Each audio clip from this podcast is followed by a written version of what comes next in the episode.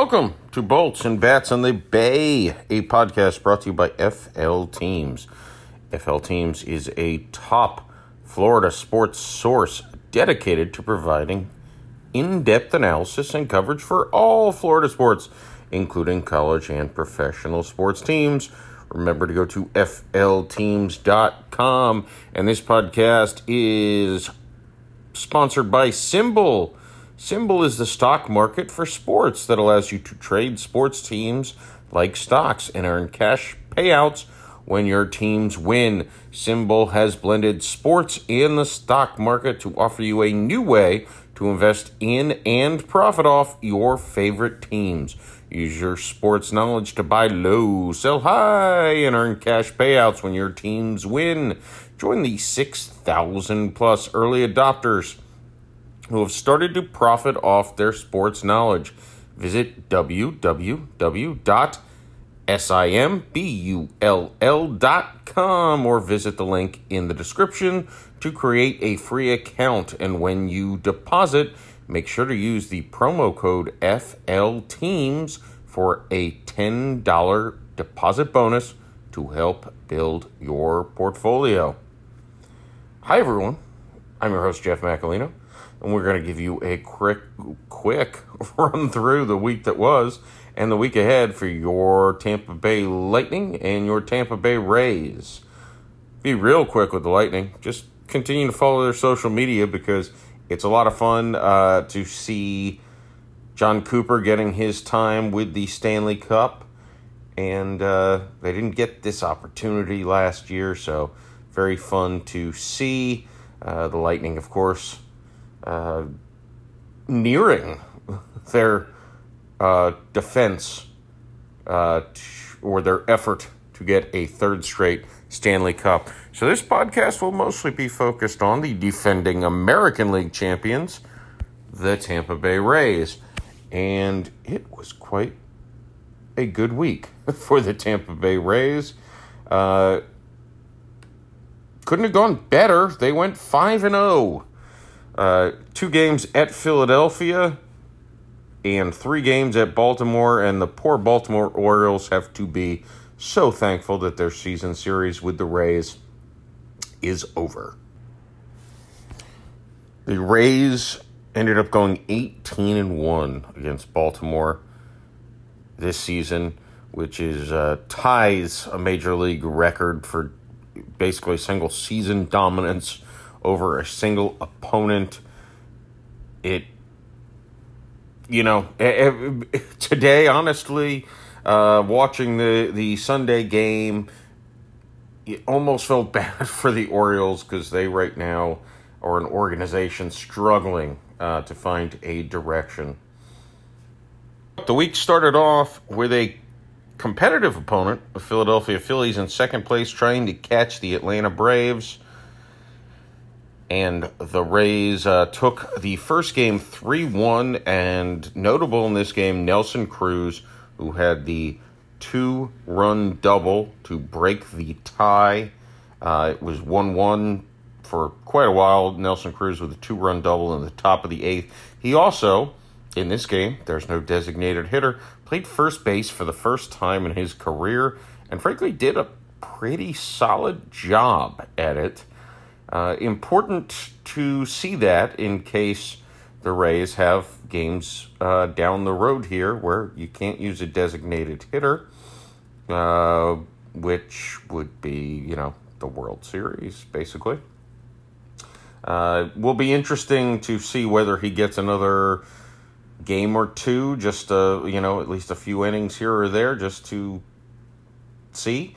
The Rays always uh, as as far back as uh, well Joe Maddon, Andrew Friedman, that whole thing. The Rays always preached defensive versatility. I remember watching a lot of guys getting reps at first base, especially. Uh, back in the day, I remember watching Jonny Gomes for hours take reps at first base, uh, trying to work on scooping. I don't think he ever actually played in a real game at first base, but definitely uh, one of the philosophies of this organization is being able to play multiple positions. So Nelson Cruz playing first base. Interesting to see. And he, again, he frankly played pretty well uh, at first base. So the Rays took that first game 3 1. Second game, they went up against Zack Wheeler, a real ace. And you wondered how this hot offense would do, especially since, you know, there's a little bit of question maybe about uh, beating up on the Orioles and how good this offense was. Well, they scored five earned runs, seven runs total in eight innings against Zack Wheeler, who took the loss. The big hit in this one, a big time ninth inning home run, three run homer for Francisco Mejia. Uh, Brandon Lowe also hit his 30th home run of the season in this game. Collin McHugh, actually, I'll talk about him in a little bit. He gets the win, and he gave up his first run in a long time. Uh, so he blew the save, got the win, moved to five and one on the season. Uh, the Rays a uh, quick two game sweep in Philadelphia. Then Friday, Saturday, Sunday, moving to Baltimore. Spoiler spoiler alert, they won all three. six and three, six two three on Friday. The big thing in that game was a Mike Zunino home run. Zunino just continuing to just be special this season. Uh, his 27th home run of the season. Shane McClanahan won his fifth straight start. Uh, he moves to 9 and 4 on the season. I will highlight him a little bit later as well. Uh, Saturday's game, the most dramatic of the series. The Rays were losing 3 0 going into the seventh inning, and the Rays have outscored the rest of Major League Baseball by a lot uh, in the seventh inning, inning or later. Uh, and this game was a great example of uh, that. Frankly, uh, the the Rays come back from the four to three, or from I'm sorry, from the three to nothing deficit. They got two runs in the seventh and two runs on the eighth. The big hit in the eighth, a two-run homer by Randy Arozarena, his 17th of the season. And after the game, the Rays really started uh, pushing his Rookie of the Year candidacy uh, which I think would be well deserved uh, for the American League Rookie of the Year. JT Chargois got the win. Uh, by the way, he got three wins. He went 3 and 0 this week. He's 5 and 0 now on the season. Uh, and Andrew Kittredge got his fourth save. He pitched a scoreless eighth and ninth inning with a couple strikeouts. Just such a great season for Andrew Kittredge, the All Star Andrew Kittredge. Uh, he's got a 1.32 ERA right now. Uh, just, you know, as, as far as a relief pitcher, uh, he he's done everything that, and he's also started four games. uh, you know, in his 61 and a third innings, he has struck out 67.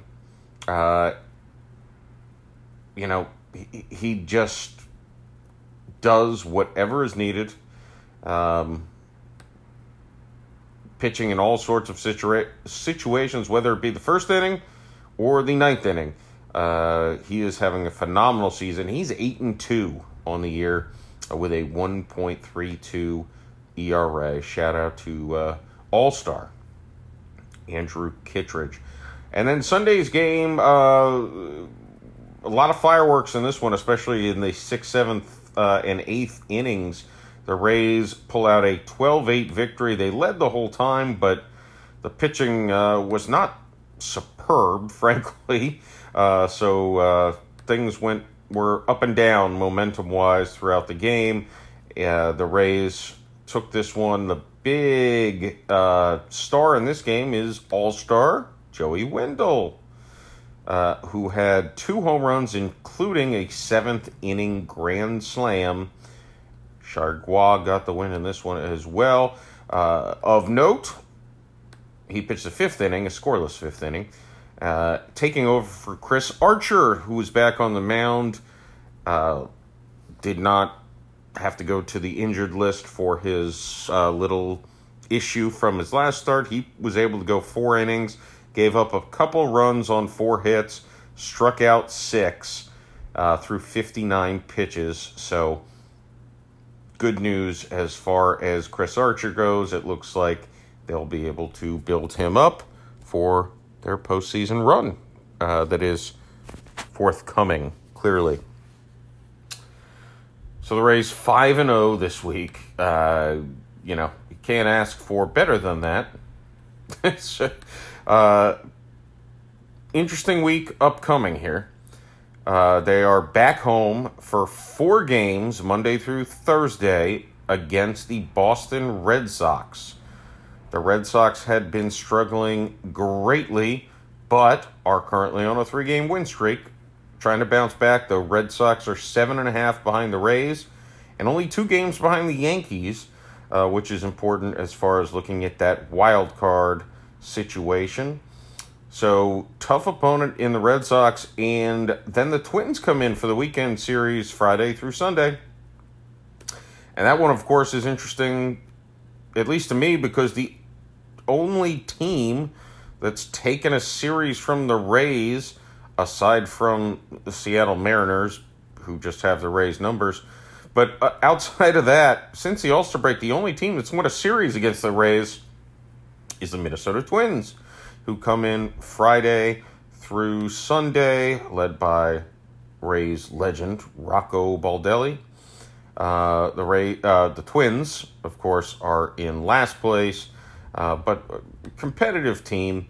So uh, you know, not an easy week for the Rays after uh, only having to play five games this past week, and three of them against the Orioles, who, by the way, are 41 and a half games out of first place right now. Oof.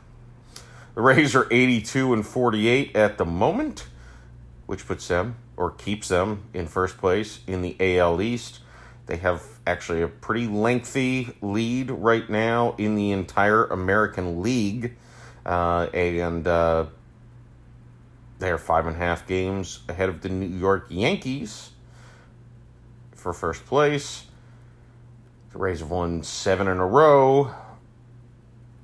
You know, things are looking good right now for the Rays. Uh, on pace for 101 wins, which would be a uh, franchise record for them.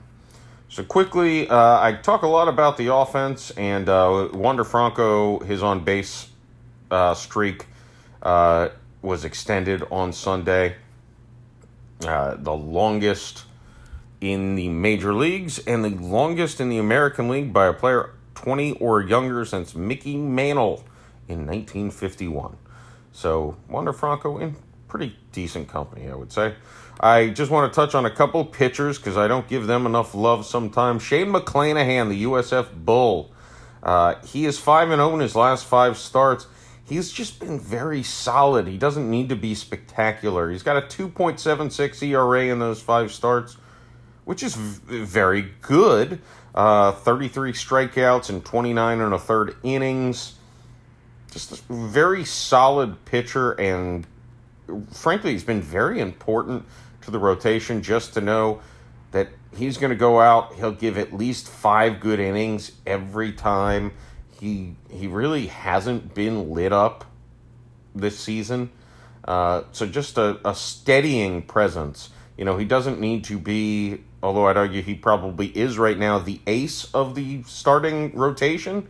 Um, he doesn't need to be. He just needs to be a steady starter who can give the bullpen a little bit of relief. Speaking of the bullpen, Collin McHugh he gave up his first run, blew the save, got the win against the Phillies this week. That was the first run he had given up since May 24th. May. He's now gone 19 games uh, since then. 36 and two thirds inning, allowing one run. That's a microscopic ERA. Collin McHugh so valuable to this Rays staff, especially because he's able to go out there and pitch multiple innings. Uh, he's a valuable addition, really an underrated addition. I haven't talked enough about how important Collin McHugh has been to the Rays uh, pitching staff this season.